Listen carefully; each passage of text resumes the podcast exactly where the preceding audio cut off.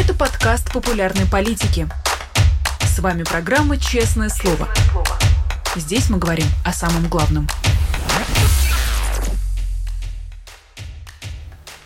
Всем здравствуйте, вы смотрите канал «Популярная политика». Это программа «Честное слово». Меня зовут Саша Макашенец. Друзья, перед тем, как мы начнем, не забудьте поставить лайк, написать комментарий, следите за нашей беседой и можете задавать какие-то свои вопросы. Сегодня мой гость Майкл Наки, политолог и блогер. Майкл, приветствую. Здравствуй, Александр. Здравствуйте, уважаемые зрители.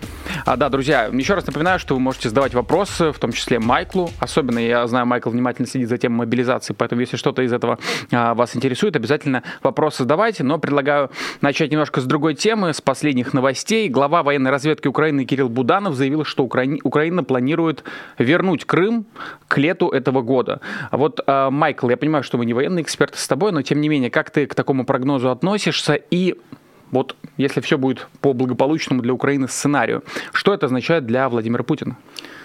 Эм, так, ну давайте начнем с того, заявлял он такое или нет. Он не совсем это заявлял, он заявлял это сильно раньше, э, и просто его спросили, типа, вот как вы все еще, значит, считаете, что это возможно к лету? Он сказал, да, считаем. Ну, возможно, в этом мире практически все, как мы могли не раз убедиться за прошедшие несколько лет. А, однако пока военная ситуация на это не указывает. Вообще для того, чтобы говорить о будущем, надо понимать, что происходит в настоящем. В настоящем мы видим две вещи.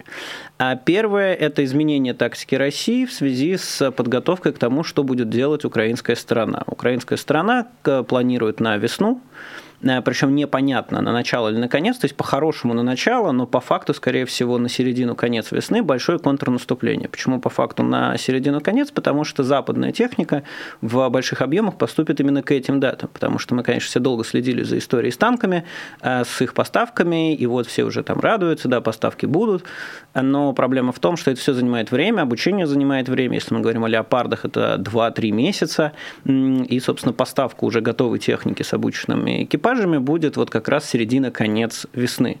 Да, поэтому именно тогда у Украины будут большие возможности для проведения контрнаступлений. А в связи с этим, собственно, Россия тоже изменила свою тактику. Как вы можете помнить, не так давно объединенным командующим российских войск в Украине стал Герасимов, начальник генерального штаба, а, сместив фактически на этой должности Суровикина, о котором, как я тогда и говорил, вы больше никогда не услышите. И вот мы знаем, что Суровикина больше не существует. Да? Его звезда ярко горела, но быстро сожглась. И, значит, в ближайшее, ну, услышим мы в следующий раз про него, когда над ним будет суд, скорее всего. А, и это изменение кадровое, как и предполагалось тогда, привело к изменению тактики российской стороны. Если Владимир Путин до этого, да, с назначения Суровикина делал тактику на войну на истощение, а именно на заморозку фронта и нанесение ударов по украинским объектам гражданской инфраструктуры в надежде, что Запад снизит свои поставки, а Украина, значит, э, приползет на коленях капитулировать, а увидев, что эта тактика не работает, и что природа не очень помогла, то есть газовую войну Путин проиграл в чистую, и что в Америке не сменилось правительство во время время мидтермсов и не стали республиканцы блокировать поставки вооружений Украины. Вот из-за всего этого было решено, что тактика на истощение не работает, и российская армия пошла в наступление. В наступление локальные, э, но, тем не менее, частично успешные. То есть они сейчас начали, собственно, активироваться на различных направлениях, попытаться двигаться вперед, э, задействовать для этого большое количество сил, потому что они понимают, что когда пойдет украинское наступление, будет уже в этом смысле поздно, и надо будет обороняться. Поэтому до украинского наступления они пытаются всячески как можно больше территорий, выгодных позиций захватить. А для чего это рассказываю? Для того, чтобы как раз были понятны перспективы украинского наступления. Да? Если мы говорим о середине, конце весны, а, то представить, что будет марш-бросок в месяц да, а, до, ну вот там, я не знаю, от позиции, которые они занимают сейчас, до Крыма, довольно, да не только до Крыма, но типа до, до территории России, да, то есть с освобождением уже всего Крыма, ну, представить это довольно сложно. Однако лето большое, три месяца, да, и, может быть, он э, имеет в виду там 31 августа, но тоже для этого должен случиться какой-то существенный, эм, существенное перераспределение боевой мощи, то есть украинская боевая мощь должна на порядке начать обгонять российскую, чего пока не происходит. То есть эта тенденция есть, но она довольно медленная, поэтому представить, что к лету этого года Украина действительно освободит Крым, проблематично. Однако в том, что у них есть и такие планы, и возможности для этого у них тоже появятся, э, это довольно Вероятно, потому что мы видим, что Запад с января нынешнего года несколько изменил свою стратегию, и если раньше они еще полагали, что вот как-то, ну не факт, что Украина получится и вообще ни в чем не уверены, то сейчас, судя по всему, они в, в победу Украины поверили. По крайней мере, мы можем судить об этом по тому, что вот преодолен вот этот психологический барьер на поставки э, именно наступательных, как их называют журналисты, там, это не особо хороший термин, я его не очень люблю, но вот э, на поставку техники, с помощью которой можно проводить штурмы и операции, да, именно э, штурмовые. Вот, поэтому я думаю, что это случится, что там это означает для Путина все такое говорить вообще рано, не факт, что он до этого доживет, не в том смысле, что он как-то смертельно болен, а в том смысле, что в момент, когда Украина уже освободит Крым, произойдет уже очень много всего разного, и ну, на каком-то из этих этапов да, там власть Путина может не устоять. Проблема с диктатурами и с их анализом заключается в том, что диктатуры можно анализировать, как правило, постфактум. Потому что диктатура очень закрытые системы. До нас долетают ошметки. Ну, то есть мы видим там, не знаю, очевидный конфликт Герасимова с Пригожиным. Мы знаем о конфликте Шойгу с Золотовым.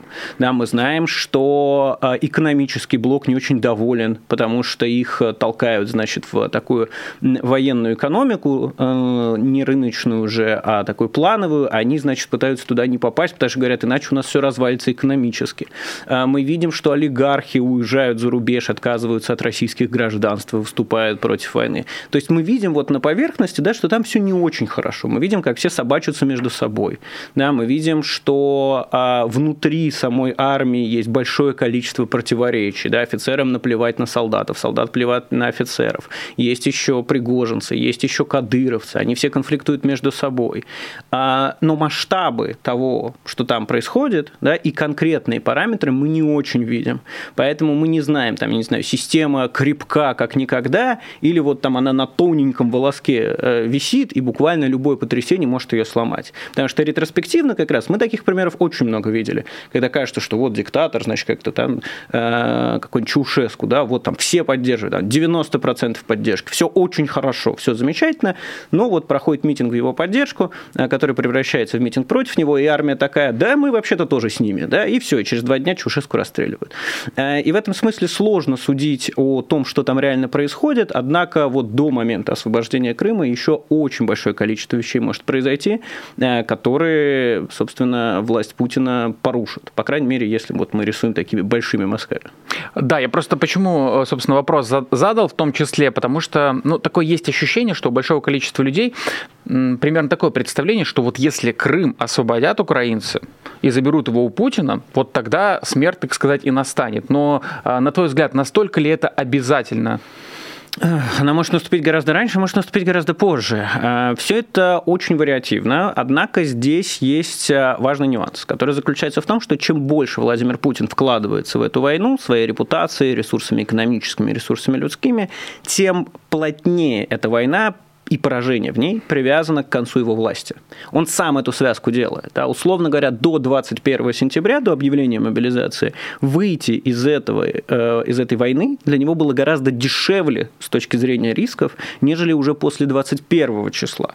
Да? Сейчас, в, собственно, уже практически феврале 2023 года, эти риски еще выше. Если он сейчас объявит новую волну мобилизации, ну, он не будет ее объявлять, окей, проведет, да? потом еще еще одну, и военизирует российское общество, заводы переведет да, на военные рельсы, чего тоже, скорее всего, он будет делать. Да? То есть чем больше он в это вкладывается, тем плотнее поражение будет привязано непосредственно к нему. Не столько для людей. Да? В диктатурах редко бывает или почти никогда, у меня вот есть там дискуссия сейчас с некоторыми людьми по поводу двух эпизодов в истории человечества, значит, насколько там можно считать, что именно люди снесли диктатуру, а насколько это была, опять же, армейская история.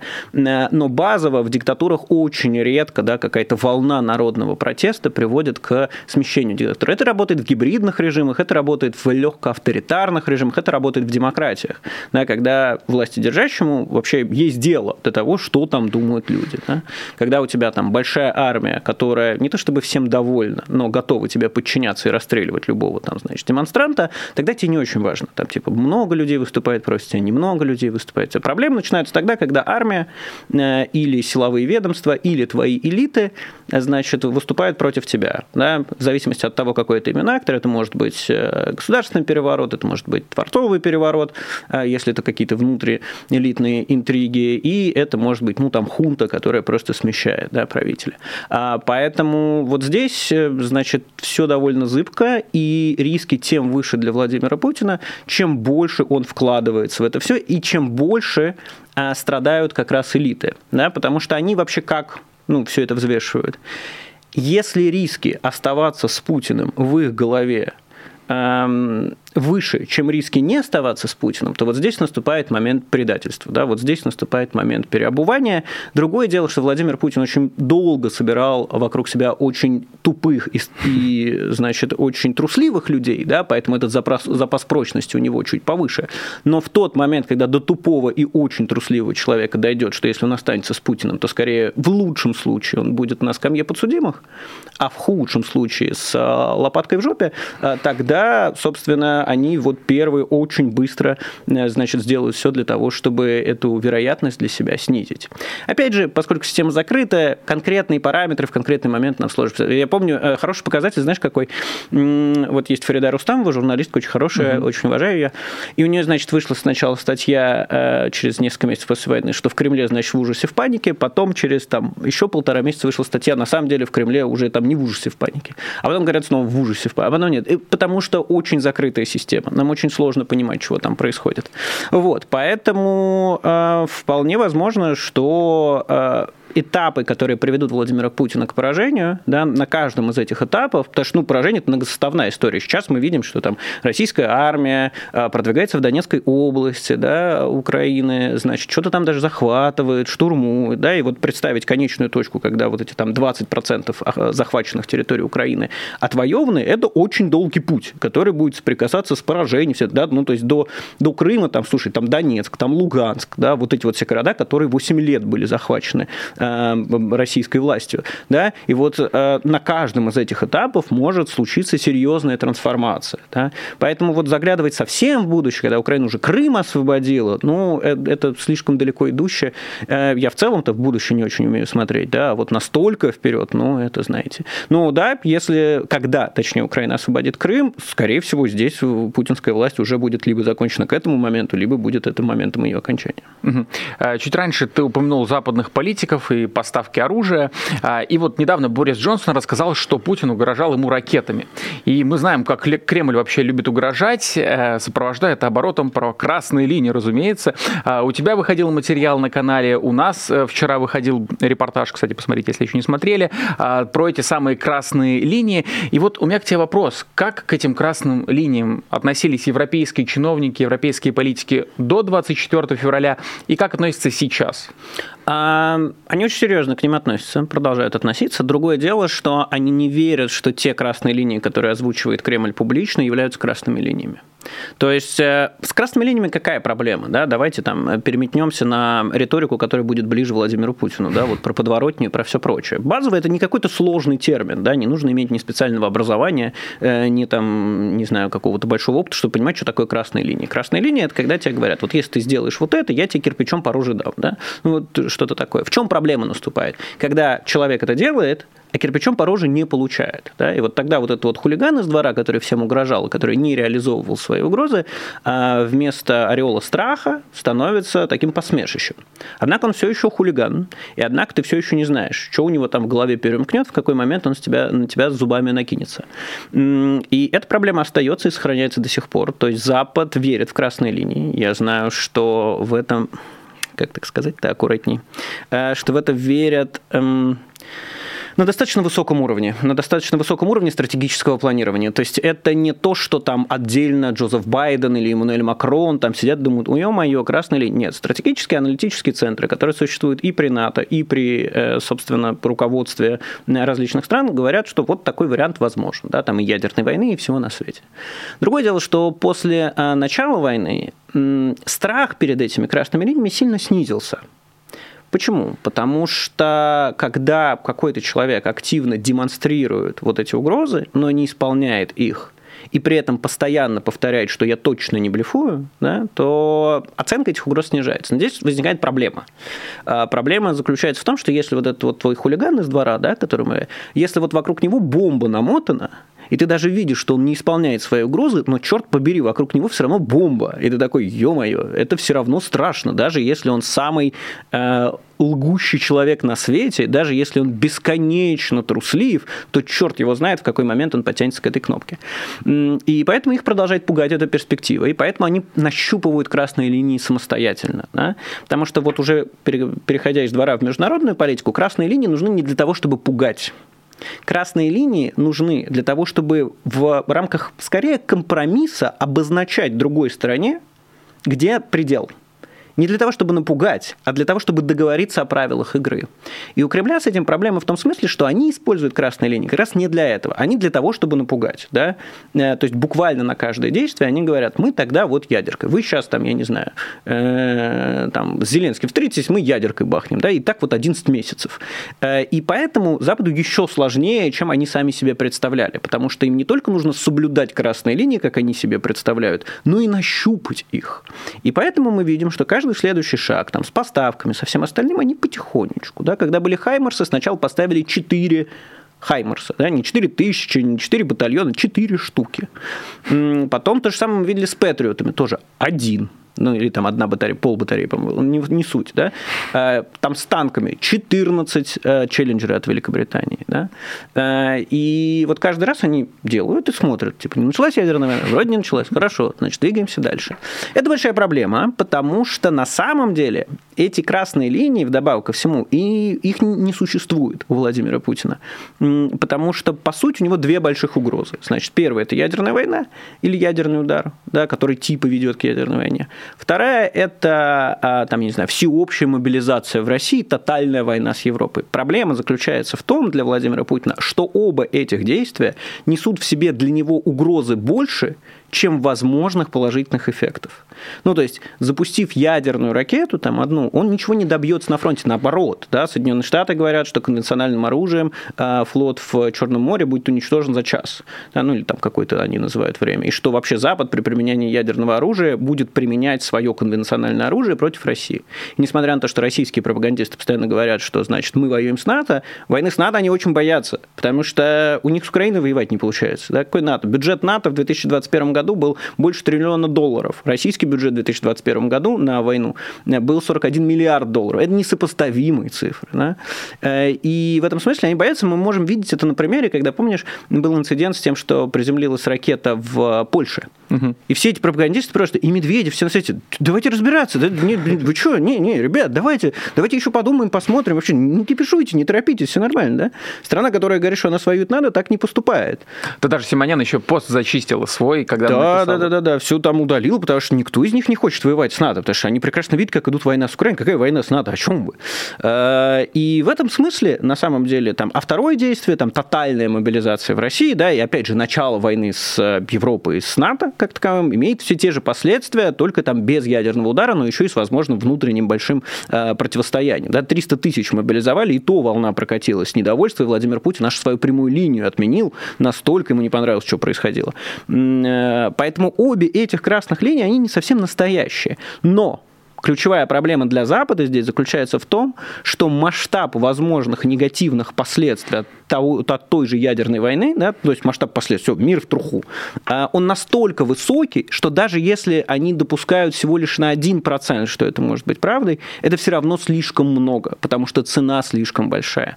И вот здесь затык. И, собственно, через этот затык и пытаются, ну, этот затык пытаются преодолевать и различные эксперты, которые консультируют западный мир, и украинские политики, и в целом политики, которые понимают, что происходит. Ну, и я там свой пассивный вклад вношу, понятно, он там, значит, как, как угроза ядерной войны. Ничтоже маленький, но есть. Вот, поэтому, да, это будет оставаться проблемой, это будет стопорить Запад, но, опять же, позитивная тенденция за 11 месяцев, что они уже увидели, что Владимир Путин со второй недели вторжения угрожает ядерным оружием, со второй. На второй неделе, опять же, надо проверить, потому что я все время говорю то с первой, то со второй, надо проверить, вот там вот в каком-то этом течении времени было, там просто было там видео, где он такой, привести в готовность ядерную триаду, значит. Это все происходит в тот момент. И заметь, э, каждый раз после этого, он же много раз, и он, и Лавров, и там Медведев какой-нибудь угрожали ядерным оружием, и каждый раз это все меньше резонанса. Потому что я помню, там, первые месяцы войны, когда Валерий Дмитриевич Соловей писал, что, значит, Владимир Путин улетел на Алтай, заперся в бункере, и сейчас, значит, бахнет, э, там все, там народ такой, все, ядерная война послезавтра вообще. Скупили все едированные таблетки, которые были во всех аптеках. Значит, госзакупки тоже какой-то, тоже таблеток йода, там бомбоубежища все пооткрывались, все готовились.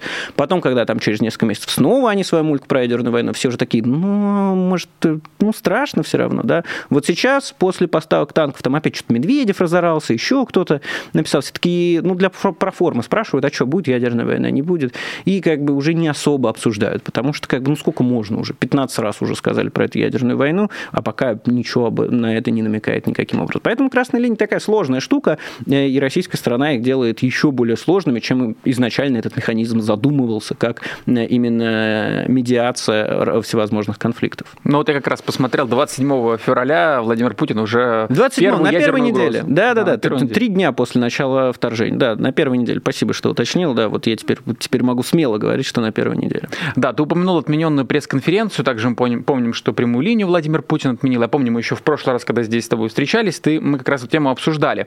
А, но между тем в Госдуме рассказали, что послание Путина Федеральному собранию может состояться аж в феврале. Вот у меня такой вопрос, почему те форматы все-таки отменили, а этот еще под вопросом? Неужели есть что сказать Федеральному собранию? Ну, очень просто. Дело в том, что с именно, ну, там, мы говорим иногда пресс-конференции, иногда прямая линия. Почему мы, значит, эти понятия миксуем? Потому что иногда их Путин миксовал. То есть он устраивал такие гомункулы, где, значит, как бы были и журналисты, и слушатели, и по интернету, и еще откуда. Дмитрий, Даже когда был премьером. Дмитрий Пучков Гоблин, блин, звонил, что-то там рассказывал. Амиран Сардаров свою шаурму рекламировал. Потом, значит, какая-нибудь бабка из Томска звонит, говорит, газ проведите. Ну, просто шабаш какой-то невероятный. А, дело в том, что, а, во-первых, даже если ты очень подготовил заранее вопросы тех, кто их будет задавать Владимиру Путину, есть вероятность того, что сорвется, и кто-то задаст то, что не надо. Я помню мою любимую пресс-конференцию, э, она же прямая линия, когда смс выводили на экран, и там что-то первый час очень не разобрались с механизмом, и там что только не появлялось. Там смс про Навального, еще чего-то. Там Скоринов было с ИТРС. Наверное, самая просматриваемая была трансляция, потому что все-таки ничего себе, что там у него за спиной. Эти вопросы никто не задавал, конечно, ему. Но они, вот сидит Путин, а за спиной не понимают. Типа, почему там вы там э, против Навального э, там дело возбудили, что-то такое. Увлекательно очень было. То есть, по возможности модерации широки, да, но все-таки ограничены. Во-вторых, это то, что от от прямой линии и от формата взаимодействия с там, Советом Федерации или Госдумы разные ожидания. То есть прямую линию люди смотрят, потому что ну, для многих это лотерея. Типа, выиграю я в лотерею, не выиграю, да, там же вот там девочка позвонит, ноутбук получит, если дозвонится. А, и поэтому они ожидают, что будут подняты все вопросы, которые их интересуют. Понятно, что война и мобилизация – главный вопрос. От протокольных мероприятий, типа выступления в Госдуме, посланий их и не смотрит никто. Да? Там самое яркое было, когда Владимир Путин мультики показывал там какого-то 2002 года, значит, э, говоря, что вот у нас есть супер ракета, но я вам ее не покажу, покажу плохо сделанный в 3D Max мультик. Или в чем, я вообще не знаю, в Paint, может, его нарисовали и анимировали потом. Э, и в этом смысле, э, собственно, у людей не будет разочарования, если в послании он там не упомянет войну или не ответит на те претензии, которые поступают. Да? Если же это будет в прямой линии, то тут два варианта, оба плохие. Первое – это отвечать на эти вопросы, да, и как-то их поднимать, а ничего хорошего ты сказать про них не можешь. Вот тебе даже Краснов выступает, выходил сегодня генпрокурор, говорит, 9 тысяч человек мобилизовали незаконно. 9 тысяч! Ну, то есть просто пришли 9 тысяч, не тех мобилизовали на официальном уровне. По факту гораздо больше, на порядке больше, а, но даже на этом. Ну, то есть, э, знаете, там, определять правду по путинской лжи и около него очень просто, да, там, умножьте на 10, ну, я там, не знаю, примерно. Но в любом случае мы понимаем, что там цифры всегда занижены. И даже по заниженным цифрам генеральный прокурор говорит, 9 тысяч человек мобилизовали, которых не должны были мобилизовывать. То есть, значит, там, либо не служившие, либо еще что-то, да.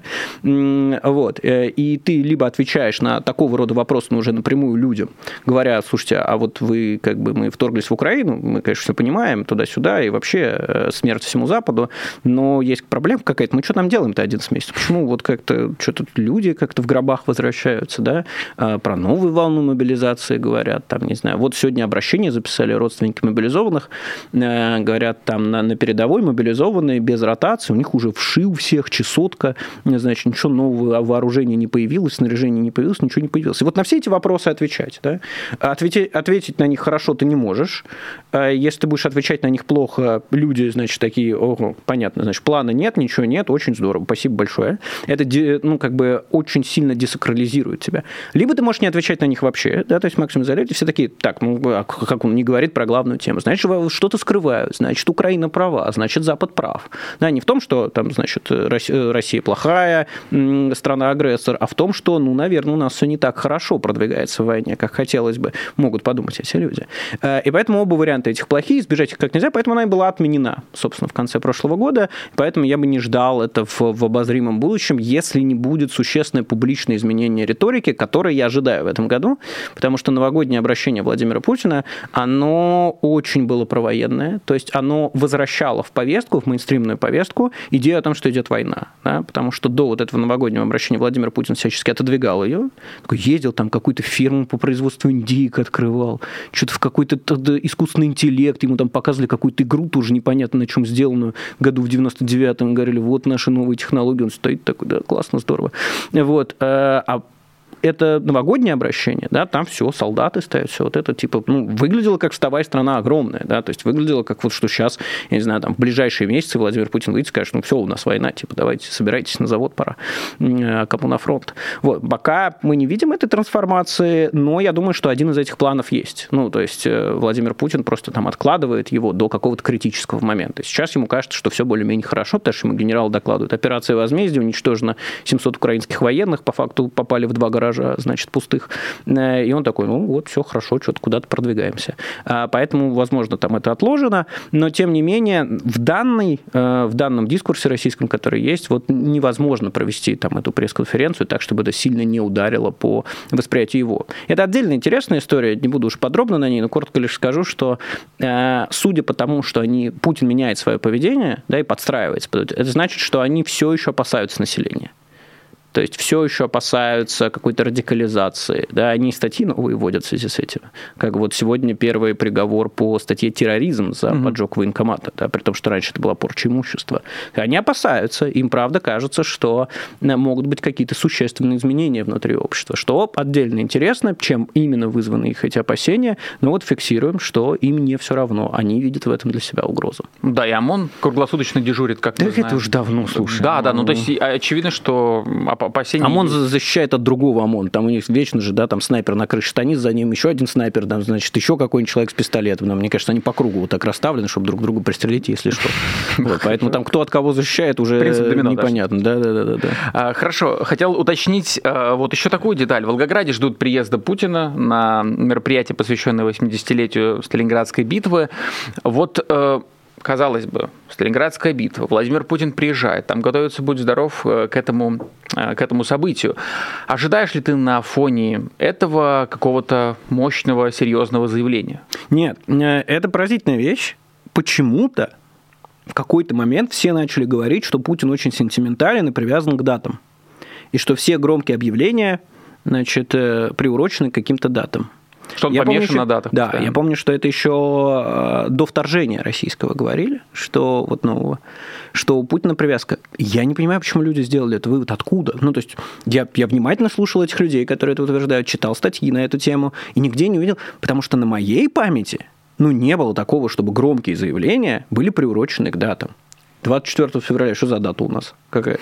Следующий день после 23. Да, очень важная дата в истории России. 21 а сентября объявление мобилизации. Что за дата? К чему она привязана? Наоборот, то, что я вижу обычно, что Владимир Путин, как Джеймс Бонд в плохом смысле, любит, э, э, э, не любит взбалтывать, значит, одно с другим. Да? Э, что отдельно у нас вот памятное мероприятие, отдельно у нас, э, значит, э, какое-то там громкое объявление. При этом, естественно, теперь каждая поездка Путина или каждое публичное выступление Путина, все будут ожидать, что он там что-то объявит. Почему? Потому что все ждут объявлений, все ждут э, новой волны мобилизации. Как ждут? Ждут нехорошее слово, потому что лично я надеюсь, что ее не будет. Ну, то есть я бы очень хотел, чтобы ее не было, э, потому что чем меньше у российской стороны военных, а в том числе мобилизованных, тем быстрее война закончится. Да? Э, но все ожидают что она будет, все ожидают там возможного закрытия границ, еще чего-нибудь, поэтому любое публичное появление Путина непременно все будут такие, а вот сейчас Путин объявит вот это, вот это, вот это, вот это, вот это. А мне не кажется, что если он и будет делать какие-то объявления, то он будет делать это приуроченным годом, потому что, знаешь, нет же такого, что Владимир Путин такой, блин, мало эфирного времени, мне надо успеть, значит, объявить. Не, ну, когда захотел, тогда объявил вообще. Я думаю, у него там кнопка есть, типа прямой эфир на всех каналах. Хотя прямой эфир вряд ли, он редко в прямую выступает, да, у него, как правило, это все отмонтировано, может быть, какими-то нейросетями, да, как там у Пелевина было. Американцы отняли у нас э, мегагерцы. Э, значит, э, но, тем не менее, его ничего... Зачем объединять одно с другим? Типа в этом нет, мне кажется, никакого смысла. Опять же, может, я что-то упустил. Может быть, вот те люди, кто говорят, что он очень вот нумеролог и все прочее, они помнят, что какие-то конкретные события. Может, даже в чате нам кто-нибудь сейчас напомнит, когда именно объявления Путина совпадали, значит, с какими-нибудь важными датами. Но пока, слушайте, вот пристально наблюдая за последними полутора годами, ничего такого. Я и раньше за Путиным наблюдал, да, но мне кажется, там бессмысленно тащить какие-нибудь вещи там десятилетней давности сейчас, да, у нас новая реальность, у нас новый Путин, у нас новая диктатура, э, поэтому, значит, какие-то прошлые привычки тоже не имеет смысла брать. Но вот ничего не намекает мне на то, что он как-то вот такой, знаешь, сентиментальный человек. Ну, я, кстати, с тобой согласен, потому что вот это вот представление о том, что он привязан к датам, оно существует, но при этом... Куда оно взялось? Я сам пытаюсь понять, а когда он привязывался к этим Нет, датам? Да. То есть э, какого-то символизма мы не видели за последние не, Может, 5... там какой-нибудь парад планет, астрология, еще что-нибудь, но я в этом а, не вот шарю. Да, это, я, типа, это, это, это специалист. Хорошо. Не, Валерий Соловей тоже не шарит парад Он э, очень э, хороший политолог, но... Я, я не спорю. Да, но астрологией, насколько мне известно, не увлекается. А, ну, я думаю, что он знает, что Владимир Путин может быть. Это может быть, это может быть. А, хотел отдельно все-таки задать вопрос по поводу мобилизации, раз уж не будет э, объявлять Владимир Путин в Волгограде ее начало. Но, тем не менее, скорее всего, в каком-то виде. Может быть, объявят, а может быть, нет, но тем не менее все к этому идет. Да, что она все-таки начнется вторая волна. А, во всяком случае, ты неоднократно говорил в своих роликах об этом. А, и в частности, ты говорил, что она будет лучше спланирована, чем первая, лучше подготовлена, и мы видим, как уже сейчас и чиновники, и военкомы всячески к этому готовятся. А что это означает для людей, которые сейчас остались в России? Вот более тщательно спланированная вторая волна. Это как? А, значит, что мы наблюдаем? Давайте так. Э, э, опять же, я не очень люблю выводы, да, я, я люблю цепочки, вот к которым ты эти выводы приходишь. Потому что какая вам разница, что я думаю о том, будет мобилизация или нет? Я могу вам любую дату назвать, значит, и абсолютно неважно, назвал я ее или нет, э, что произойдет. Давайте, что мы видим, значит. Три пункта. Первый. Военная э, обстановка сейчас да, что происходит на линии фронта. Да, у России есть там локальные успехи, где-то она продвигается, но идет вал западной военной техники в Украину. Большие проблемы у России с военной техникой. Об этом пишут э, даже российские военкоры, которых сложно заподозрить да, в каких-то симпатиях к Украине, там какой-нибудь Владлен Татарский. И мы видим в целом по видеозаписям, которые поступают с линии фронта, что ну, российские солдаты бегут вот ни с чем, да, вот просто пустые. Э, бегут там без прикрытия каких-то там танков, э, БМП или чего-нибудь такого. Иногда бывает, иногда нет. Но, в общем, какая-то проблема, судя по всему, есть. Э, то есть э, ожидание того, что будет делать Украина, оно там большое. Все примерно понимают, что это будет сильное наступление, что у них будет гораздо больше возможностей, чем раньше. А поэтому здесь нужно несколько вещей. Здесь нужно, чтобы было больше живой силы, и всего прочего. Потому что живая сила, она даже плохая в большом количестве помогает, э, значит, останавливать э, какие-то наступления. То, что было мобилизовано 21 сентября, это была ответная мера на посыпавшийся российский фронт в Харьковской области, да, когда просто он обвалился к чертям собачьим. Причем интересно, вот мы, например, с Русланом Левиевым, да, еще до сентября говорили, что, ну, вот сейчас, по тому, как складывается, Россия, по идее, должна мобилизацию объявить.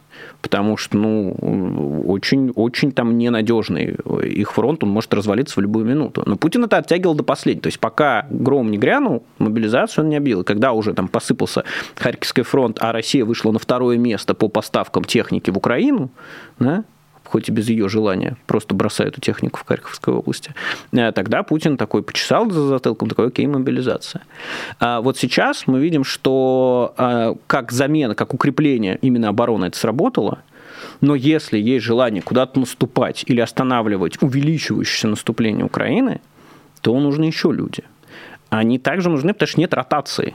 Э, то есть, если ты воюешь, типа, полгода без перерыва, еще будучи мобилизованным, без обучения, без навыков, без всего, то через полгода ты просто, ну, не боевая сила, ты никакая сила. У тебя, там, более того, у российских солдат еще, ну, морально очень низком уровне, потому что их там шпыняют, их хвост и в гриву, и они не очень понимают, за что они именно воюют. Ну, то есть им, это гостайна, как сказал Владимир Путин, да, за что они воюют. Вот, поэтому если Россия хочет хотя бы удерживать фронт, ну, ей нужно еще донабрать людей для того, чтобы их ротировать, а уж если в наступление идти, то и подавно. Поэтому с военной точки зрения, поэтому все аналитики, вообще все мировые аналитики говорят, что будет мобилизация, да, включая а, западную разведку, на которую ссылается CNN. Да, а потому что, ну, вот из военной действительности, независимо от того, что в башке у Путина, ну, просто по-другому не получается, если нет какого-нибудь, я не знаю, самого хитрого плана на Земле, договоренности с инопланетянами или чем-нибудь еще. Теперь пункт два. Что происходит в самой России? Мы видим тотальную подготовку к мобилизации. Тотальную. Ну, то есть, во-первых, был указ Путина о цифровизации всех документов, которые числятся, его концом числится 2025, но к 31 декабрю должны были быть оцифрованы все документы. А второе, что мы видим в рамках этого пункта, это то, что военкоматы набирают людей, при том, что призыва сейчас нет, да, и такой массовый набор людей не очень понятен, зачем нужен. А, там, значит, э, проводятся семинары, на которые госпредприятия отправляют своих сотрудников по тому, как вести мобилизационный учет. В институты и на предприятия идет активная, вот последние полтора месяца, активная сверка всех данных и военных билетов, э, собственно, либо работников предприятия мужского пола, либо студентов в вузах. Об этом, ну, просто пишут. Я знаю, что там есть несколько случаев, которые публично известны, типа в СМИ, но на самом деле э, во всех остальных вузах это тоже происходит. Я вот с этим лично столкнулся, когда ролик записал и упомянул об этом, и мне просто со всей России говорят, а у нас в институте тоже, а у нас в институте тоже, у нас в институте тоже. Ну, то есть это по всей России происходит. А, вот, поэтому мы видим довольно масштабную подготовку, собственно, к этому. Третье э, – это то, что не хватает конкретных специалистов, потому что когда была вот эта первая волна мобилизации, гребли кого попало вообще, то есть, ну, поскольку все было в перемешку, поскольку Владимир Путин решил внезапно объявить эту мобилизацию, не проводя никакой подготовительной работы, хватали кого попало, э, и многих, например, без военно-учетной специальности или там с другой военной учетной, просто брали в стрелки, записывали. Говорят, ты кто? Я там со связью работаю. Ты стрелок теперь. Ты кто? У меня нет военного чувства. Ты стрелок теперь, вперед. Э, и есть большая проблема там с мехводами и со всем остальным, ну, то есть э, с водителями, которые нужны на фронте. И со связистами в том числе. Связь – это вообще одна из больших проблем российской армии сейчас. Э, поэтому нужен донабор для российской армии именно уже Э, специалистов вот с, с профильной военно-учетной специальностью. И судя по тому, что мы видим, собственно, вот отвечая уже на твой вопрос, да, Борис, uh-huh. все это, это будет выглядеть следующим образом. Будут выхватывать конкретных специалистов, да, то есть если у вас написано военно-учетной специальности водитель, связист, надо посмотреть, чего им там еще не хватает, э, какой артиллерист, да, то ваша вероятность, что вы попадете под мобилизацию, очень высока. При этом, если у вас вообще нет военной учетной специальности, ничего не написано, это вообще не гарантирует, что вас не мобилизуют, потому что как это устроено? Э, глобально за все это отвечает типа Министерства обороны, хотя у нас за это почему-то э, начали отвечать в какой-то момент губернаторы, которые к этой иерархии вообще не имеют никакого отношения. Когда там появилось видео, где губернатор отчитывает, значит, местного военкова, ну, все такие, чего? Ну, то есть, типа, они вообще никак не связаны в этой вертикали. Там губернатор не может отчитывать военкома. Он просто нет у него полномочий таких. Но неважно, значит, приказ от Министерства обороны спускается, идет по, по военкоматам, там, значит, ну, вот там областной, потом там э, ниже, ниже, ниже, ниже. И им приходит бумажка, типа, там, там деревня Гадюкина, я не знаю, там, соберите 20 человек. Вот такие, значит, военные часы. Ну, есть, взял под козырек, пошел, кого набрал, да, там, кто там воня, валяется какой-нибудь пьяный, да, который не успел убежать, он на него. Да, потому что надо выполнить задание. И, собственно, поэтому вообще, даже если вы не подходите ни под какие критерии, вообще это не гарантирует того, что вас не заберут. Осложняться это все будет для российской власти тем, что после первой волны мобилизации много изменилось. Если когда была первая волна мобилизации, никто не понимал, Типа, а что будет-то? Потому что Путин говорил, мы вас вообще, десятая линия фронта, all inclusive, вообще женщин будем присылать. Ну, не так он говорил, да, ну, примерно.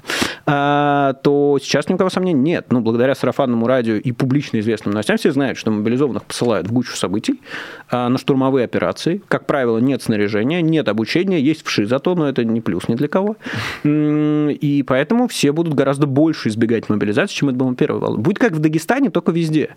Да, почему в Дагестане первую волну мобилизации очень активно э, встретили эту новость, да, в том числе протестами. Потому что знали, что будет, потому что до мобилизации именно из Дагестана вот эти добровольцы, псевдодобровольцы забирали людей, и поэтому они знали, что там идет настоящая война, да, не та, которая по телевизору рисует, где там российская армия исключительно выигрывает, но вот почему-то за 11 месяцев от Киева дошла до Москвы, по крайней мере, в системах ПВО.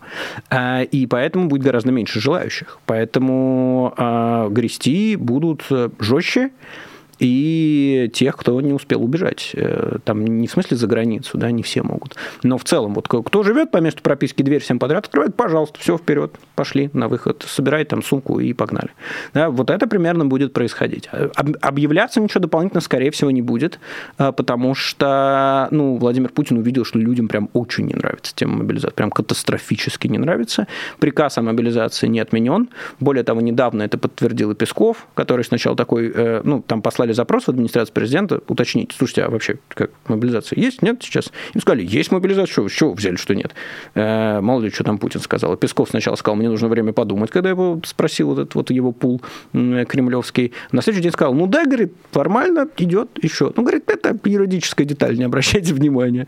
Вот, поэтому просто рассылаем снова повестки. Они надеются, что удастся по-тихому. Я бы, кстати, предположил, что признание «Медузы» нежелательной организации, ну, если не, это не прямая причина, причина, то как минимум это учитывалось. Потому что в нежелательной организации в чем прикол? Что за взаимодействие с ней ты можешь получить уголовку. То есть, условно, ты сфоткал свою повестку, прислал Медузе, как самому большому русскоязычному независимому медиа, и тебе типа могут теоретически прийти менты и пришить взаимодействие с нежелательной организацией. Да? И для того, чтобы вот когда пойдет этот вал повесток, как можно меньше людей об этом. Э, э, узнавали из там, новостей и всего остального, я думаю, отчасти они будут подпушивать вот все, все медиа и все какие-то вот э, организации, да, которые занимаются публикацией. Потому что как еще узнать про повестку? У них не получится, сразу говорю, у них получится. Мы узнаем о том, что повестки разносятся. Мы узнаем, мы расскажем э, и донесем это до людей. То есть это значит, что нежелательных организаций будет становиться, скорее всего, больше? Думаю, да. Думаю, да. Ну, то есть э, сегодня новость, не хочется ее озвучить, потому что еще не до конца подтвержденная. Э, а новость такая тревожная, я знаю, что она многих может потревожить, но ну, не будем пока. Ну, короче, вот там про одно дело за Vox, за Vox Popы, э, значит, якобы. Посмотрим, хорошо, как оно будет развиваться. Да. Но, короче, да, зажимать будут сильнее. Ну, потому что, опять же, если вы хотите втихую провести мобилизацию, медиа, любой публичный источник для вас главный враг. Они и так были врагом для Кремля, да. Но они увидели, что это не очень работает, что эти медиа продолжают почему-то существовать, э, их продолжают читать, их продолжают смотреть, продолжают ставить лайки, писать комментарии. Да, друзья, э, значит, не забывайте. Да, становиться патронами. Поэтому я думаю, что да, это вот э, это не конец, это скорее такая э, не первая ласточка, но вот где-то там новая ласточка такая жирная, здоровая, э, которая летит вот и прилетела первая на Медузу, потому что Медуза была самым большим русскоязычным медиа вот в виде сайта, в виде новостного сайта э, из независимых. Майкл, раз уж мы говорили, заговорили о тревожных звоночках, хочу чуть про YouTube блокировки, точнее про блокировку YouTube, спросить. Вот недавно наткнулся на новость, что ВК выкупил студию Medium Quality, mm-hmm. которая снимает «Что было дальше», Э, внутри Лапенко. Э, насколько, на твой взгляд, это тревожный звоночек э, для всех пользователей Ютуба и означает ли это, видишь ли ты такую тенденцию, что, ну, условно, ВКонтакте сейчас максимально сильно перетягивает к себе блогеров для того, может быть, для того, что где-то в Кремле задумали о, задумались о блогировке? Ну, сто процентов в этом сомнений никаких нет, план понятен. Собственно, ВК делает, ВК Play, это вот их сервис. Я знаю, что вы о нем не слышали, никто о нем не слышал, потому что он неудобный. Все блогеры, которые даже за деньги попробовали им попользоваться, они просто сказали, крутили пальцем МСК, говорят, этим невозможно пользоваться абсолютно. Эм, они это делают, и, собственно, почему вообще YouTube не заблокирован да, до сих пор? А, потому что не удалось создать альтернативу. Да. Рутуб, когда делали, там все бабки снова просто распилили, как и в первый раз, э, и просто это оказалось недействующим, ну, абсолютно нежизнеспособной площадкой. Э, пытаются делать параллельно на Одноклассниках, пытаются делать параллельно на ВК. Э, просто кто первый сделал? Проблема в том, что YouTube – это не видеохостинг. И вот те, кто пытается заменить, не понимают этого. YouTube это алгоритмы в первую очередь. Да? А, не будем тут долго в объяснении, э, короче, как-нибудь в другой какой-нибудь технической передаче. Но суть заключается в том, что в нынешней российской реальности ограниченной конкуренции и тотальном дефиците специалистов создать нормальную альтернативу не получится. Но они пытаются это сделать, и пытаются довольно давно, и я уверен, что там есть решение, что вот, ребят, как только это делаем, все, вырубаем YouTube нафиг, потому что, ну, невозможно не вырубить YouTube. Не, по крайней мере, не желать не вырубить YouTube. Потому что это реально огромная, гигантская площадка, где миллионы... На моем канале типа 4 миллиона уникальных зрителей в месяц да, из которых два с половиной минимум из России, остальные я не знаю. Возможно, под VPN, а возможно, действительно переехавшие в другие страны. Ну, то есть это, пф, это очень много, да. На, на нормальных каналах, там, в отличие от на больших каналах, да, которые там еще больше, на порядке больше. Э, и, конечно, это их нервирует, очень нервирует, и им хотелось бы это все перекрыть. Я уверен, они работают в этом направлении, просто у них не очень получается.